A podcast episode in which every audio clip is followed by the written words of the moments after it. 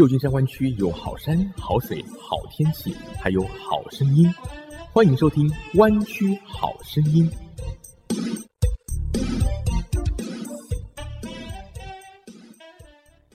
亲爱的听众朋友，欢迎收听 FM 九六点一湾区中文电台，每周六下午三点到四点，湾区好声音，我是郑佳瑜。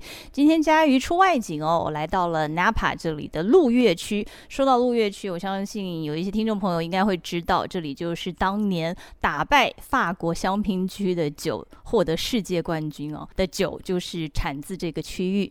那我现在来到的这个酒庄呢，叫做 Kyoto，也就是如果您是喜欢文学作品的话，应该该知道《堂吉诃德》这部小说啊。这个酒庄的名字就叫做堂吉诃德 Kyoto。这个酒庄的特别之处呢，就在于它在几年前是被中国的一个集团买下来了，所以也就是华人正式的进军了鹿月区。这个可以说是 Napa 酒庄呢最顶级的一个产酒的区域。那嘉玉今天很高兴有这个机会访问到中国亚太集团目前在 Kyoto 酒庄负责管理的经理长城。常经理你好。呃，你好，佳怡姐。首先想请教一下啊，你们集团当初为什么会有兴趣想要在 Napa 买下酒庄呢？跟我们聊聊这个故事的背景。好的，好的。这个买 Napa 这个酒庄呢，我们也经历了很多啊。一开始的时候，我们是在这个 Brentwood 那边收购了一家酒庄。当然了，在美国的这个所有的华人的葡萄酒爱好者都知道，这个 Napa 的酒呢是整个美国的顶级的酒品。所以说，我们最后的时候也想在 Napa 收购一家这样的酒庄。经过几年的这个考察，在一四年的六月份左右，我们收购了这家酒庄。然后这边的话也是很机缘巧合，能够收购这么顶级的酒庄，尤其在鹿月区，当时我们也是这个唯一一家华人在鹿月区的酒庄。好多这个就是葡萄酒爱好者可能并不知道我们并是华人的酒庄，因为毕毕竟我们在这个整个的管理的前台的管理的话，还是使用的这个美国原来的经营模式。所以说，从这个前面的话根本看不出来，你 booking 的酒的 tasting 的时候，你也不知道我们是这个华人酒庄。所以说，今天要不是佳宇姐来这个采访我们，可能我们也是神秘的在后面，也没有得到太多的华人朋友知道。呃，今天也借佳宇姐的这个呃就是介绍吧，然后让更多的华人了解我们华人有自己的在路月区的这个酒庄。欢迎大家来到我们这个酒庄品尝一下，就是我们华人的酒庄的酒的酒品是什么样的。是佳玉可以讲一下啊，因为刚才有品尝了一下，真的非常非常棒，很有特色。但是我想在讲你们的酒之前啊，也想要更了解一下，就当初你们集团其实在中国当然是很大的公司了，可是并没有关于酒这个行业方面的经验，对不对？来到这里接下来这么严峻的一个任务，有没有一些比较困难的地方，或是怎么样克服这些文化上的差异啊，经营管理上的差异？这面呢，就是这个酒庄呢，其实对于大多数的华人呢，接触的是并不多，因为其实我们这一面的这个整个中中华的文化呢，都是白酒的文化。我这个整个的这个葡萄酒还有酒庄这面都是一个西方的文化。在中国有一些以前我们有这个也有其他品牌，国内的商誉长城，但是大家更多知道的就是这个欧洲的这面的法国的酒可能会知道的，美国的酒并不是知道的太多。哎，你也叫长城哎？中国那个长城酒跟你有关系吗？那个不对，我不参股，没有股份的。对呀，所以说呢，这面的酒庄呢，我们买来之后呢，就是这个从管理上来讲是确实有很大的文化差异，因为毕竟这个两国的文化差异就很大，就是尤其是美国这边的这个整个的文化群体啊，还有中国的文化群体相互之间的，这一开始是有这样的冲突的。然后，但是我们从管理的整个过程当中呢，不断的去改进，去这个调整。呃，我们之前也做过很多的尝试啊，包括我们雇佣了一些这个专业职业呃美国的职业经理人来来直接管理我们的酒庄，然后我们就直接呃去跟他去沟通，但是可能是他就是在中间的这个 transfer，就是这个这个上传下达，或者有一些这个任务的这个调整的过程当中呢，他也并不是能理解我们的这个经营思路，所以说最后我们就最终调了，我们现在来管理这个自己来管理这个酒庄，毕竟我们也中间经历过七年之后。我们也才进接手了这个酒庄。嗯，那以现在这个经营状态来看啊，尤其是刚才我也品尝你们的酒，感觉是越来越进步，对不对？表示你们现在的管理模式是非常成功的。是这样，谢谢谢谢，是这样的。因为我们接来的酒庄的时候呢，一开始的酒品和这个整个的这个定位呢，并不是特别完整。呃，可能因为有有了解我们酒庄的人会知道，我们酒庄有分三个不同的这个酒品档次。一开始的是最高的一个档次，我们缺一个 Cap 的这个一个酒品。经过我们接手之后呢，将整个的这个营销的销售的理念呢重新梳理了一下，将这个整个打造成我们的 Black Label、White Label 和那 Red Labels 三个不同的这个层次的这个酒品。呃，一开始的是原来他们也有这个三个，但是酒品不是很全。因为它每个酒品的话，有一只有一品是单独的，所以我们就要将不同就 Cab，我们叫这个赤霞珠，呃，还有一个 Portishead 叫小希拉，这两个酒品呢，垂直的都有三个品牌来进行呃酿造。然后我们从呃一七年的年底左右，然后跟这个呃 America，就是大家知道这个我们这个纳帕最有名的一个酿酒顾问合作，他呢是这个被称为叫百分酿酒师。就是他的好多的，他经营他那个酿酒，就是这个服务的好多都是百百分的酒庄，是这样的。所以说我们跟他合作是满分了，对满分了，对对。所以说他呢，呃，为我为为我们这个提供这个酿酒服务之后呢，我们的酒品提供的非常的高。所以说，我们今年的话，在六月份我们参加了一个拍卖，然后就是七九拍卖嘛，这是我们整个业内的比较一个知名的，然后是专业性非常高的，只有我们业内的人士才能去拍卖的这个酒庄。然后我们是在这个六十瓶酒拍了两万两千美金，呃，均瓶的话是大概三百六十美金一瓶的，这么这么个价位的瓶。这是不是创造你们酒庄的记录？目前是这样的，我们以后还会再创造更高的这个价。对。对，因为这个酒是这个样子的，说，因为自从我们经营了酒庄之后，才会发现。酒呢是需要一段时间慢慢的去这个调整去提升的。你说一下子就有一个百分是不可能的。就我们请了梅尔卡这几年也是在逐渐的在对我们的从葡萄园开始做调整，然后在这个采摘的技术，从酿造的技术，在最后从调酒的技术，最后最后就是到你们就是窖藏，我们就一定要藏多长时间，然后在灌瓶到之后，在瓶内在这个储藏多长时间。最后，最后才会展现在给各位品尝的时候，这种方式。所以说，你你品得的每一瓶酒都是经过我们所有的精心的去，所有的专业还有精心的在里面。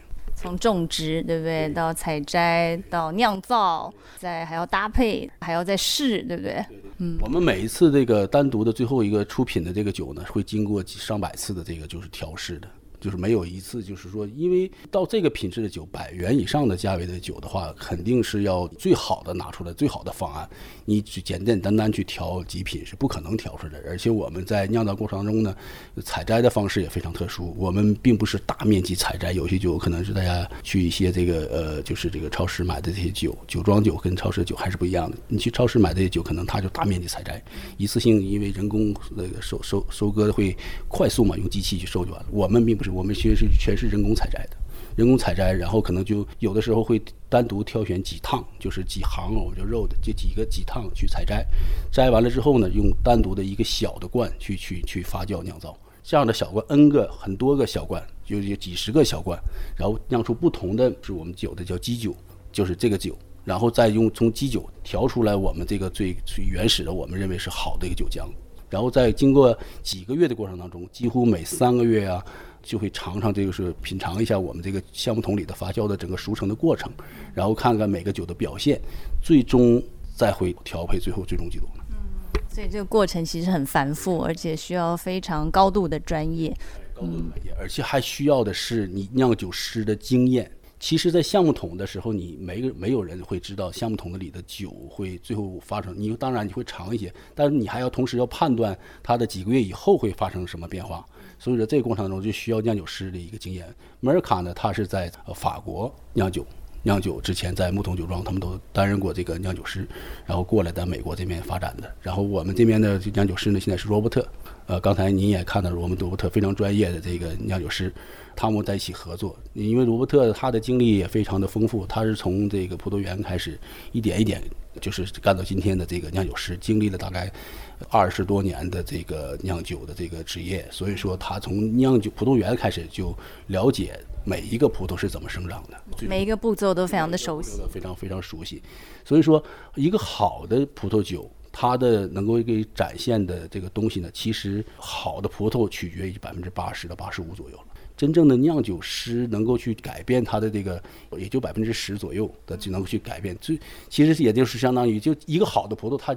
就可以打出八十五分了，剩下的十五分是靠酿酒师的工艺去完成的。嗯，啊，这是百分的，就是这么出来的。其实还是都非常的重要了。那刚刚讲到葡萄的品质可能占了酒的表现的百分之八十五，那您跟我们谈谈 Napa 这一区，其实在美国来讲，就是以酒来讲是很高级的区了，尤其是路月区这个部分，它到底葡萄的产量也好，酒为什么会比其他的地方更加的高端？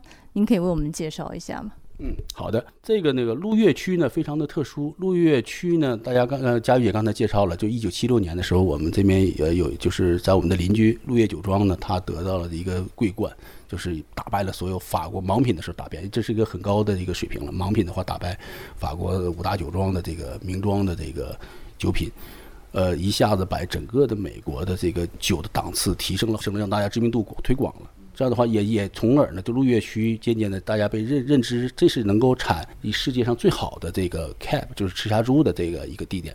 然后呢，我们这个区域呢，我再表述一下，因为我们整个这个区域的话，所有的这个酒庄的这个价位都是在百元的，都是在百说鹿月区这个区域，区整个鹿月区价位都是在百元以上美金的水平的这个酒庄。对，凭什么有这个身价呢？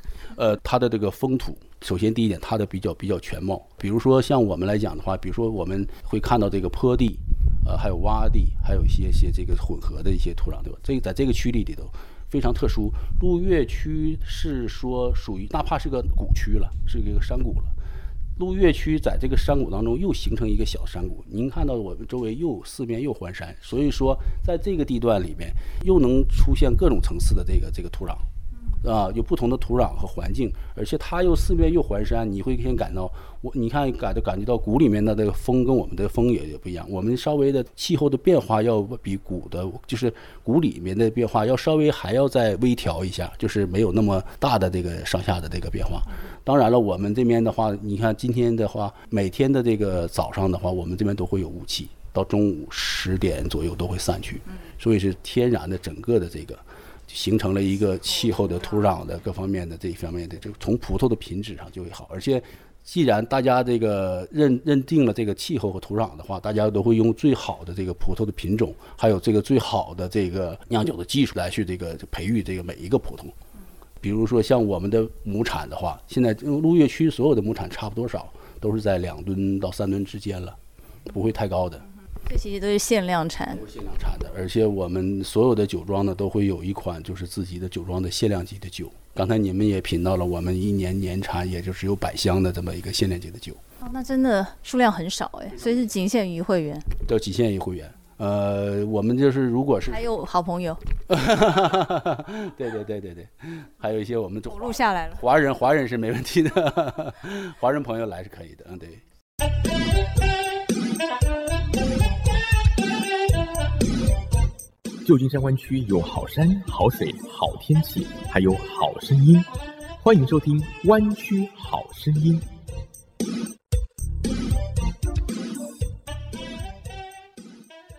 亲爱的听众朋友，欢迎继续收听《湾区好声音》。佳瑜今天来到 Napa 这边的葡萄酒非常的知名，但您知不知道这里的 Stag's Leap District，也就是鹿月区，是 Napa 这里最精致顶尖的葡萄酒产区呢？在这里还有一间具有非常丰富的文化艺术内涵，而且很有趣的一家酒庄，叫做 Quixote，也就是唐吉诃德酒庄。我想非常少人知道，这个酒庄其实在几年前已经被中国知名的亚太集团所购买。我们接着就继续来访问唐吉诃德酒庄的长城经理。所以这个地方其实有它先天的优势，可以产出最好的葡萄。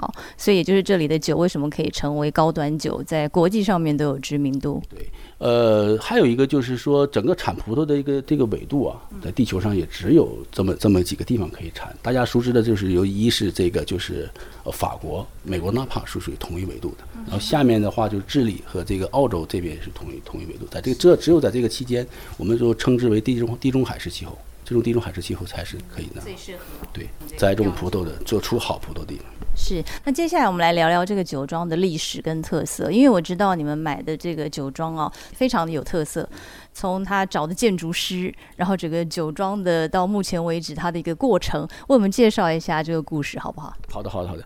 这个酒庄的话呢，是这个七一年这个老庄主卡尔他们那个买了这个酒庄。开始的时候啊，这个先买的这个葡萄园。当然了，您看刚才我们讲了，七六年的时候才有盲品，大家才知道陆月，才知道有这个名气。但是这七一年的时候，他们就买了，就有有这个前瞻的意识。然后等到这个大概是八八年的时候，他就有个想法了，因为那个时候陆月区已经就是很很成气候，有知名度了。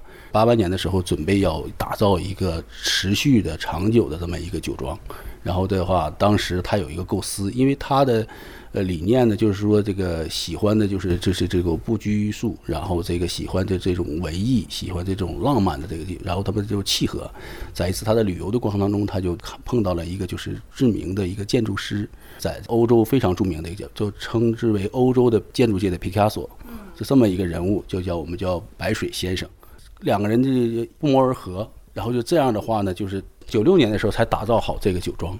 我们的定位就是说，整个酒庄叫叫 Quixote 嘛，其实就刚才您介绍的就是 t o k i h o t e 就是堂吉诃德这么个浪漫的人物。然后一是他也我不拘束，非常喜欢的这个就是敢闯敢冲的这个精神。你看我们的酒品，你也会感觉到这个整个的这个里头的理念在贯穿在里面，很创新，不受拘束。而且包括这个整个的白水先生在酒庄的设计当中呢。他也是美国的唯一一个他的遗作，他在美国唯一的作品，对不对？他唯一的遗作，因为他去世了嘛，他两千年去世的，所以说现在目前来讲是他唯一一个在美国的建筑的作品。所以说有机会的话，各位华人朋友可以来我们酒庄参观一下，来看看不同的其他酒庄的这个风格建筑风格。因为我们酒庄从每一个角度来讲都是非常漂亮，每一个窗户每一个砖都是不同的。他的理念就是他非常的忌讳直线。因为它这个浪漫主义吧，一定要是所有的都是曲线的，包括一个建筑的风格、窗户啊，都是这个每一个窗户都是不同的。所以其实这里的酒非常的值得一品，同时呢，整个酒庄的建筑也非常值得来观赏啊，因为非常的特别有特色。另外呢，还想要请教一下的就是哦，在 pandemic 的时候。很多行业都受到冲击，对不对？酒庄的行业其实也受到影响，因为大家都 shelter at home 嘛。那对你们来讲，有一些比较大的冲击吗？那现在随着疫情比较好转，相关的规定比较松绑了，对你们是不是来讲就是往比较好的方向发展了呢？目前恢复的状况怎么样？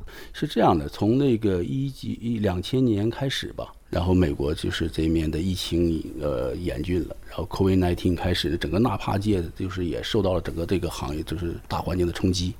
呃，我们酒庄这面呢，尤其是这种像偏于旅游业的这一方向呢，就是受到冲击比较大。还好的，我们酒庄呢有固定的会员。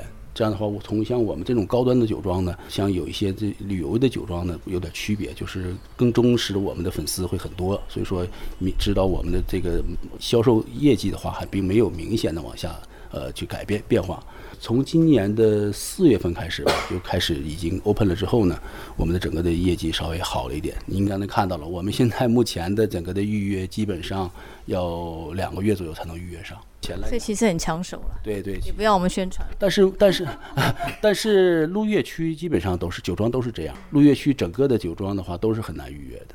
尤其是有几个像你像刚才说的这个陆月酒庄啊，还有我们家呀，还有包括现在 C 佛家都没开，没有开，完全恢复了。甚至我们目前的整个的就今年的这个营业额角看来看呢，我们的整个这个已经超过一九年了。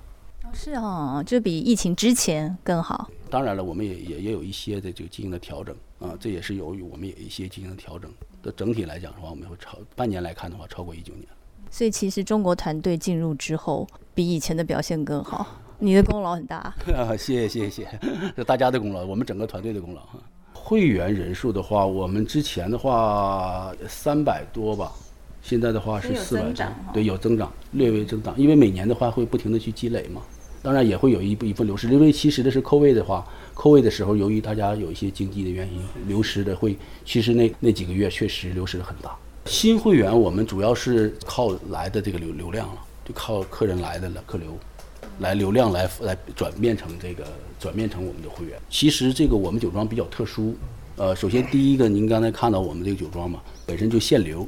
我们一天呢就就接就只能接那么足，因为从空间呐还有各方面的这个这样的话呢，我们就没有那么大的一个就是接待的这个能力。所以说，为这也是为什么像我们这些酒庄预约这么困难，就是不是有很多的朋友来来参观的原因，就是我们我们要提供高品质的服务，要讲解高品质每一批款酒的这个特色，所有的这个还有一些我们的这个每一款酒搭配的这个小食，然后你让你去怎么去了解。每气势和和哪一款酒能够去更融洽的搭配，这样的话，一个给你简单的一个红酒知识的介绍呢，会经历很长时间。所以说，我们让你体验这样的服务了之后呢，我们从明年开始，我们可能就会对我们的高端的酒的话的话呢，我们就 limited 的，就限限量限量级了，对，只有会员才可以买的，对，因为年产量太低了。你自己呢，可以说是从中国公司派到这边来，成为一个管理者。你觉得这几年的历练对你来讲最大的收获是什么？是不是有面对一些比较大的挑战？你又是怎么克服它呢？呃，这面最大的挑战，像刚才您说的，就是一开始是文化的这个不同的冲突。首先，第一点，你一定要有一个很强的包容性。你不但要去这个包容，呃呃，就是你之前的这个文化。你你还要去兼容你后面这个文化，两个中间之还有需要之间的沟通，这个是是一个现在目前来讲作为一个跨境企业的一个管理者要具备的素质。完了，你要要对得起股东，同时你要有肩负着你整个现在目前的当地的管理团队的整个的人员的这个肩负着他们的这个这个家庭责任呐，还有一些社会的责任在这里面。所以说你在这这个过程当中呢。你要去努努力的去去帮助他们，就是能够理解你的管理理念，让这个中国的团队呢要去这个信任你，去完成你该他布置给你的任务。剩下的就是一些细节了，因为我们会遇上很多的以前我们没遇到的一些困难，包括甚至一些我们根本就不了解的一些事情，包括尤其我们像说的最简单。以前我们没有遇过山火这类的事情，但遇上这种紧急的事情的处理的时候，你要一个就是这个很很清醒的、的去专业的去处理这些每一个突发事件。对自己有什么期许吗？或是对这个酒庄有设定什么目标吗？我们这个酒庄的话，我跟那个酿酒师，我们两个人在做长谈的时候，我们互相达成了一致，就是我们两个人在我们职业生涯的有生之年，一定要为自己做一款一百分的酒出来啊。希望在几年之内达到这个目标。谢谢谢谢谢谢佳玉姐，就有生之年达到这个目标就可以了。对对对对对，就我跟他聊的时候，也会你你也会这个职业的期许嘛，就是您既然选择了这个职业，你既然选择这个行业，你一定要在这个行业给自己一个满意的答卷。其实并不是说给任何人去看，其实要要自己满意的时候也很重要。所以说我跟他的时候达成这个一致，说你一定要在我们之间搭档的过程当中。我们两个在几年内完成，能达到一百分的这个酒。哇，希望你早日达成这个目标哦！然后拿到一百分的时候再邀请我们回来好吗？谢谢家，一定邀请各位回来。健康加油站。欢迎收听健康加油站，我是 Lively 健康城市的推广大使郑佳瑜。今天在节目中一起来讨论吃的健康，提升吞咽力。我们平时常会烦恼怎么吃才好，不论是地中海饮食、生酮饮食，或是我的餐盘，都在告诉我们饮食的内容和分量，却常常忽略一件更重要的事，就是我们的吞咽力会随着疾病的发生，像是中风、神经退化疾病、头颈部肿瘤、外伤，甚至年龄的增长，逐渐的退化。一旦吞咽咽力因老化而衰退后，要再复原会有极大的难度。所以平时除了要思考怎么吃得好，也要提升吞咽力，才能吃得下、吃得够。所谓的吞咽力，指的是把食物或饮料从喉咙送进食道的能力，也就是吞咽五阶段的口腔期到咽部期。食物从口腔经咀嚼往后送到咽喉，舌面肌群将食物向后咽部推送，引发吞咽反射，最后咽部期让食物顺利进入食道。所以要提升吞咽力，最重要的是要训练。舌根和喉头的力量。以下给您一些增强吞咽力的训练建议。首先，练习用吸管吸起饮料。用粗吸管的话，可以增加训练强度，也可透过吸管吐气。第二，练习把饮料含在嘴里大约十秒，同时用鼻子呼吸。第三，练习吞咽时先轻轻吸一口气，抬起喉头，接着吞下饮料。最后，张开嘴，大力吐出空气。谢谢您的收听，下周再会。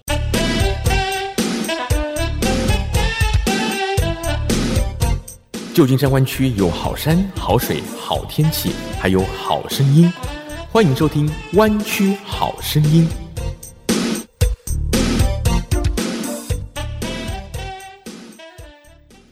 欢迎继续收听《湾区好声音》。在社区焦点话题方面，我们继续上礼拜的话题，为您访问到圣塔克拉拉水利局第五区理事薛乃庄，跟您聊聊面对一九七七年以来最干旱的一年，我们每个人应该怎么样的节约用水。同时，水利局其实提供了很多奖励的计划，尤其在网站上面有很多的内容，可以来帮助居民和企业节约用水。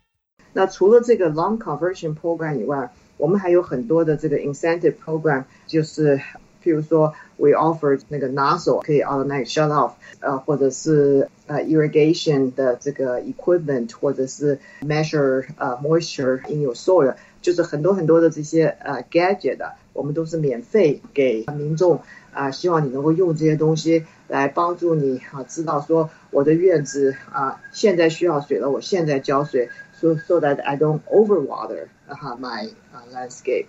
那我们有一个呃。 你要在 Water District 的网站上面啊，我们有一个 Shopping Cart 啊的 feature。这个 Shopping Cart feature 就跟你去什么啊呃 Amazon.com 或者是呃 Home Depot whatever 呃是一样的，只是呢，那就是我们有很有一个 whole list of things that you can choose and then put it in your shopping cart. At the the the the at the end, you don't have to pay for any of those things. 那个这些都是 free 的，都是 Water District offer 给 homeowner to to to 帮助我们来这个节约用水。所以啊，这个是就是在户外的用水。呃，室内的用水呢，一般来讲，一般家庭的这个平均呢是 toilet 跟这个 shower 呢是占的几乎一半。所以，假如说在室内要节约用水的话呢， 可以从 toilet 跟这个呃 shower 着手，省水效益比较大，比较大，对对对。嗯，可是 toilet 怎么省啊？就是用那种省水马桶，是不是？省水马桶，对。照我们的 data 来讲的话，现在除非很旧的房子，一般的房子的话，通常都是都是已经用了省水的马桶。那还能怎么省呢？啊，譬如说，譬如说你 少上点厕所啊。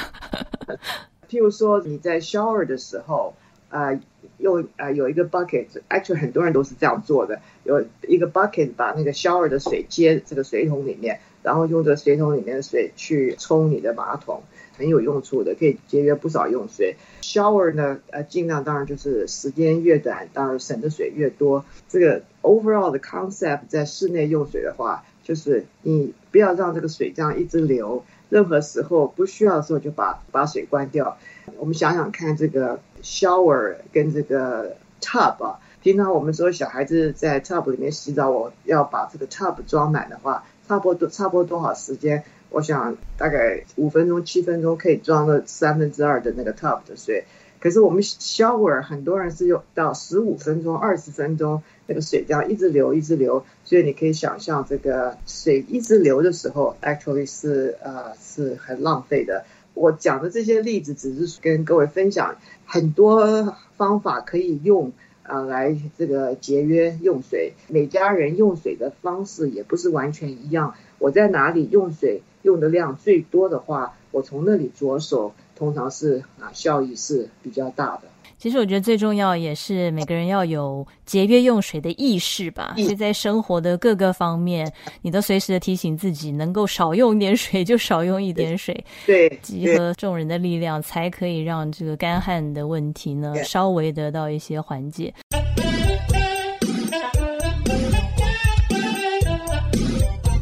旧金山湾区有好山、好水、好天气，还有好声音。欢迎收听《弯曲好声音》。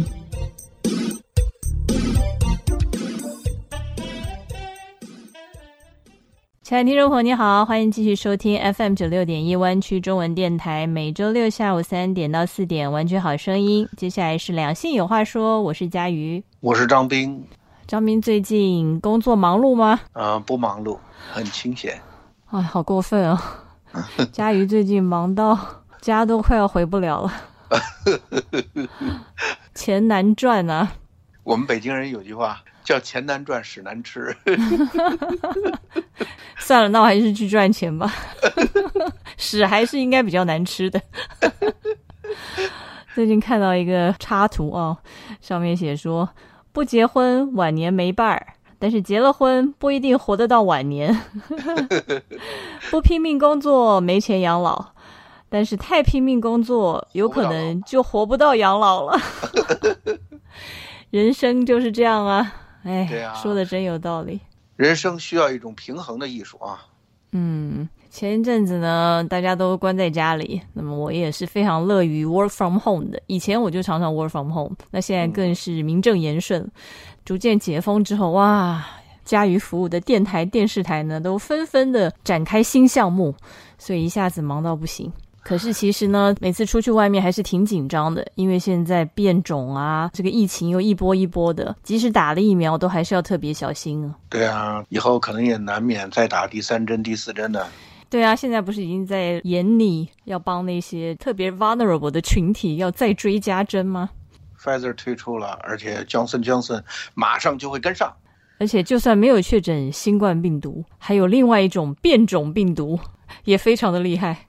你说的是 Delta 吗？我说的是人会变种的变种病毒。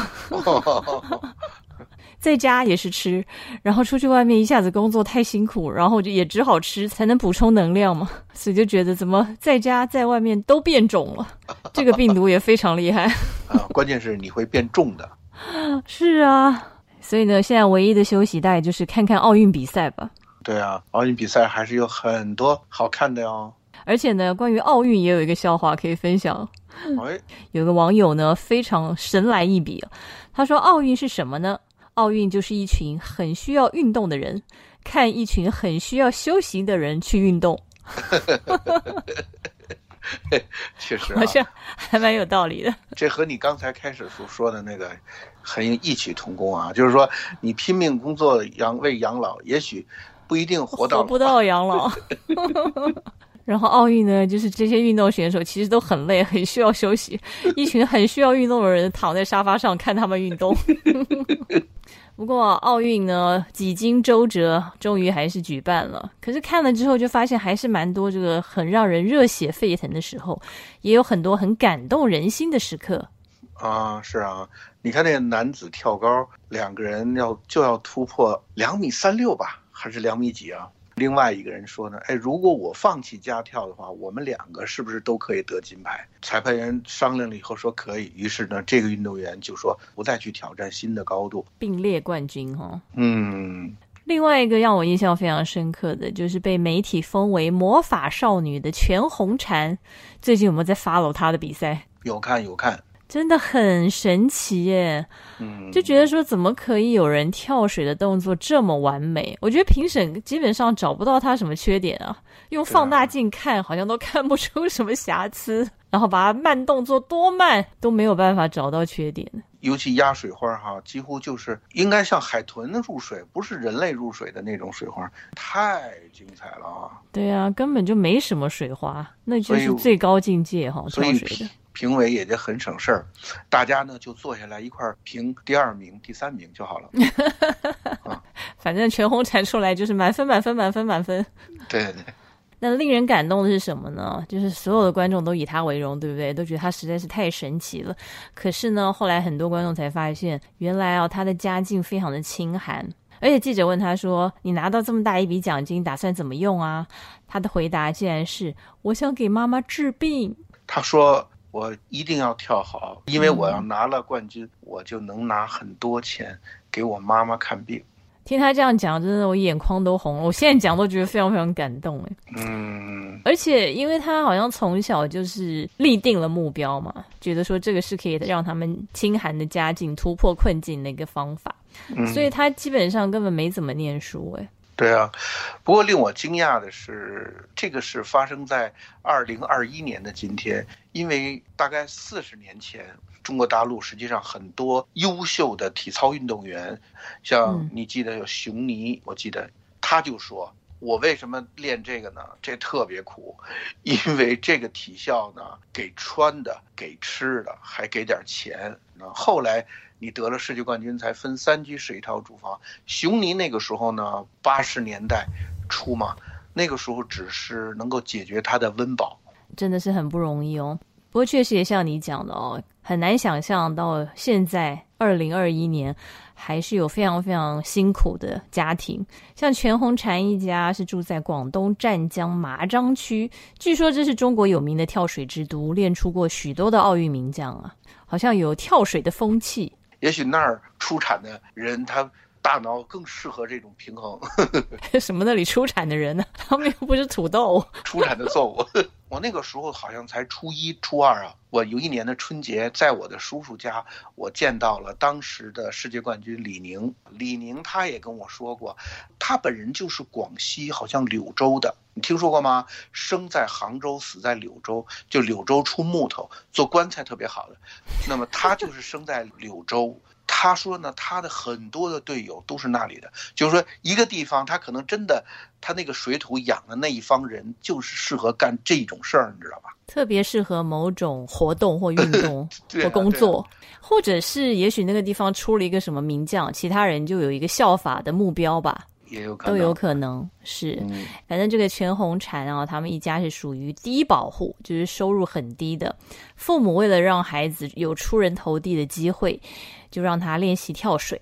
那他们全家是农民哦，收入就靠种甘蔗为生。不过妈妈在二零一七年的时候遭遇车祸，撞断了好几根肋骨，好像每年的医药费非常的庞大，到现在还没有完全康复。所以全红婵也就是为什么会更加的拼命，想要靠运动来改善家里的经济状况。所以他得金牌之后，最开心的就是他有钱可以帮他妈妈治病了。我觉得他这个有点儿。做冰求鱼的那个意思啊，就是说他很孝顺，以至于感动上天哈，就就好像那冰窟窿里跳出一条大鲤鱼，给孝子的妈妈治好了病，他就是这种孝心感动上天哈，就就让他有十四岁小小年纪能够跳出这个人类非凡的那种，有这样完美的成绩了，成绩哈，嗯，对，当然也要靠他自己努力不懈了。哎，他的孝心真的感动了大家。像现在当地有一间房产公司已经发出声明，要送给他一套精装住宅。还有投资公司知道说他想开辣条店。辣条是什么东西啊？可能他没有机会吃零食吧。辣条就是那种做成长条状的辣辣的，用面粉做的，也叫辣面筋那种。辣食哦，所以他想开辣条店，对，可能从来没吃过，很想吃哦。对他还不说吗？也没去过，呃，动物园、游乐园都没去过。所以就有投资公司知道他的心愿，所以打算送给他一间商铺，让他来开辣条店。嗯，当地的医院也说，哎，你去安心的比赛吧，你爷爷和你妈妈的这个病，我们医院都管了。原来不管吗？所以我想问啊，他要是没得金牌呢？应该还是会管的啦，只是现在呢，这个医院挂保证吧，就让他更安心。所以我也想到，跟他同样家境贫寒的队友会是怎样的情形呢？其实运动有的时候就是这样吼，有胜有负，有输有赢，每个人面对的这个困境跟挑战也都不一样。他有一颗为了家人打拼出头的这个决心，然后又美梦成真，如愿以偿。其实可能也是奥运精神的一种很好的展现吧。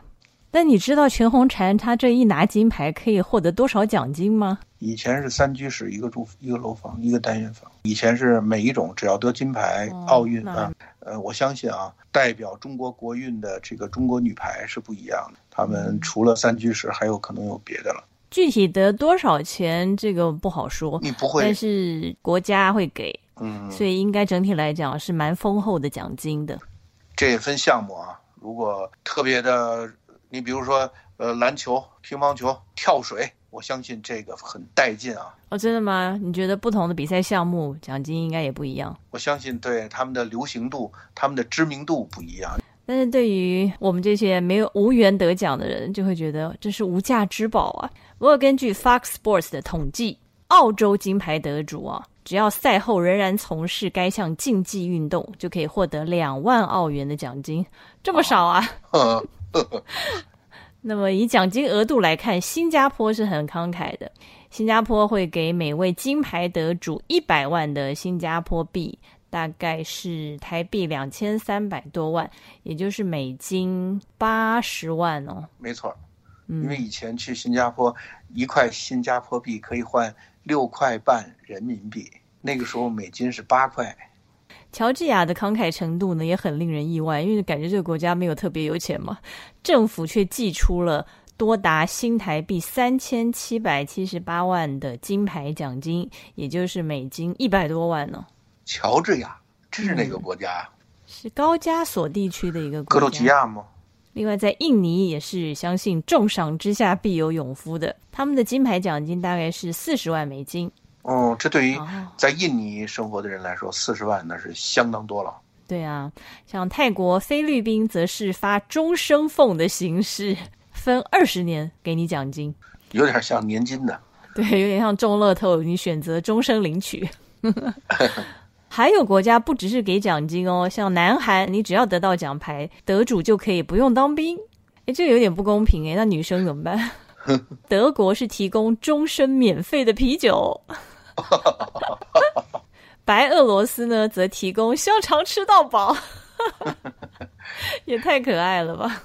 香肠吃到饱是一顿饭啊，还是这一辈子呀？顿顿饭一辈子啊！哦，美国的给的奖金倒没有特别高，大概只有不到三万美金。大部分美国的参加奥运会的运动员都是自己出钱请教练。对，不过美国是个自由经济的国家嘛，你一旦出了名，像现在这个苏尼利体操金牌选手，他现在的知名度可是不可同日而语，所以他这个身价马上水涨船高，代言呐、然后找他做广告啊，一下子身价就非常高了。所以这体育的这种的投入和产出，也是高风险伴随高利润啊。对，所以在美国你就不需要提供高额奖金来吸引人家参与运动嘛，因为自然有其他的诱因，像很多欧洲国家，英国呀、挪威啊、瑞典啊这些国家没有任何现金奖励。人家问他说：“怎么不给这些为国争光的选手们鼓励呢？”哦英国奥委会发言人的说法是：“我们要让大家表现出对运动的热爱、投入和付出，以及在运动最高殿堂上拿出最佳表现，以求不辱使命跟国家尊严。我们的运动员不是为了钱而努力的，怎么可能？对呀、所以，到底现金这些奖励可不可以激励运动员更加努力夺牌呢？当然了，我也觉得是，而且呢，如果有高额的诱因的话，不只是运动员本身，运动员的家人也会非常的努力。要知道，运动员实际上代价是非常大的，他们得到很高额的奖金或者回报呢，也是真是应该的。对，我也这么觉得。尤其像这现在这个时候啊，有些人担心疫情，然后有些人苦于生计，生活压力很大嘛，对不对？其实看看这些运动比赛，真的是一个很好的舒压的方法。我们也真的要为这些在运动赛场上面努力拼搏的人哦，最大的掌声。没错，也非常感谢我们的听众朋友今天的收听。我们下周再见。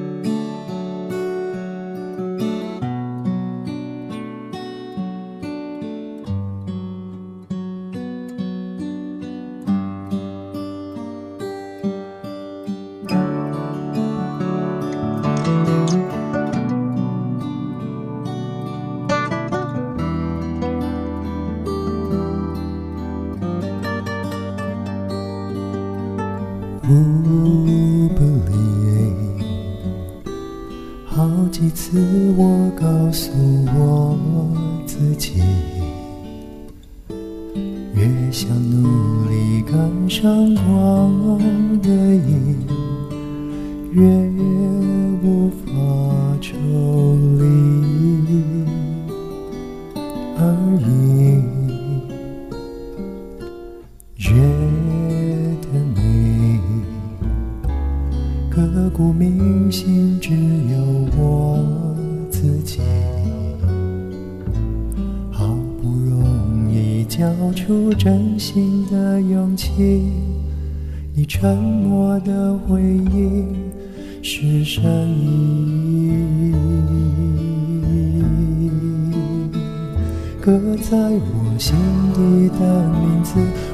记了时间这回事，于是谎言说了一次就一辈子。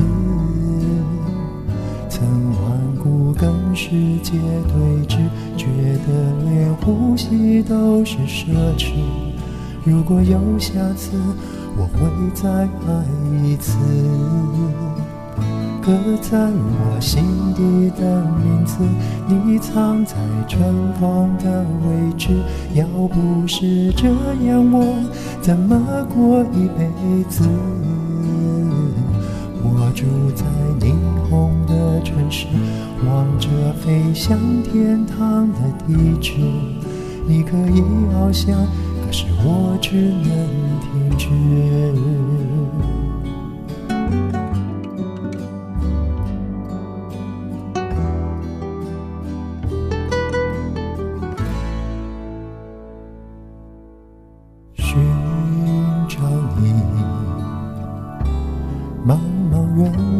却又想起你，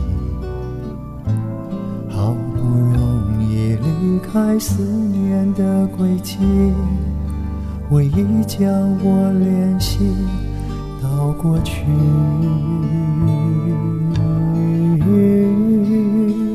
刻在我心底的名字，忘记了时间这回事。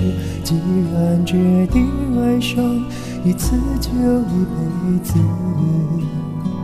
希望让这世界静止，想念才不会变得奢侈。如果有下次，我会再爱一次。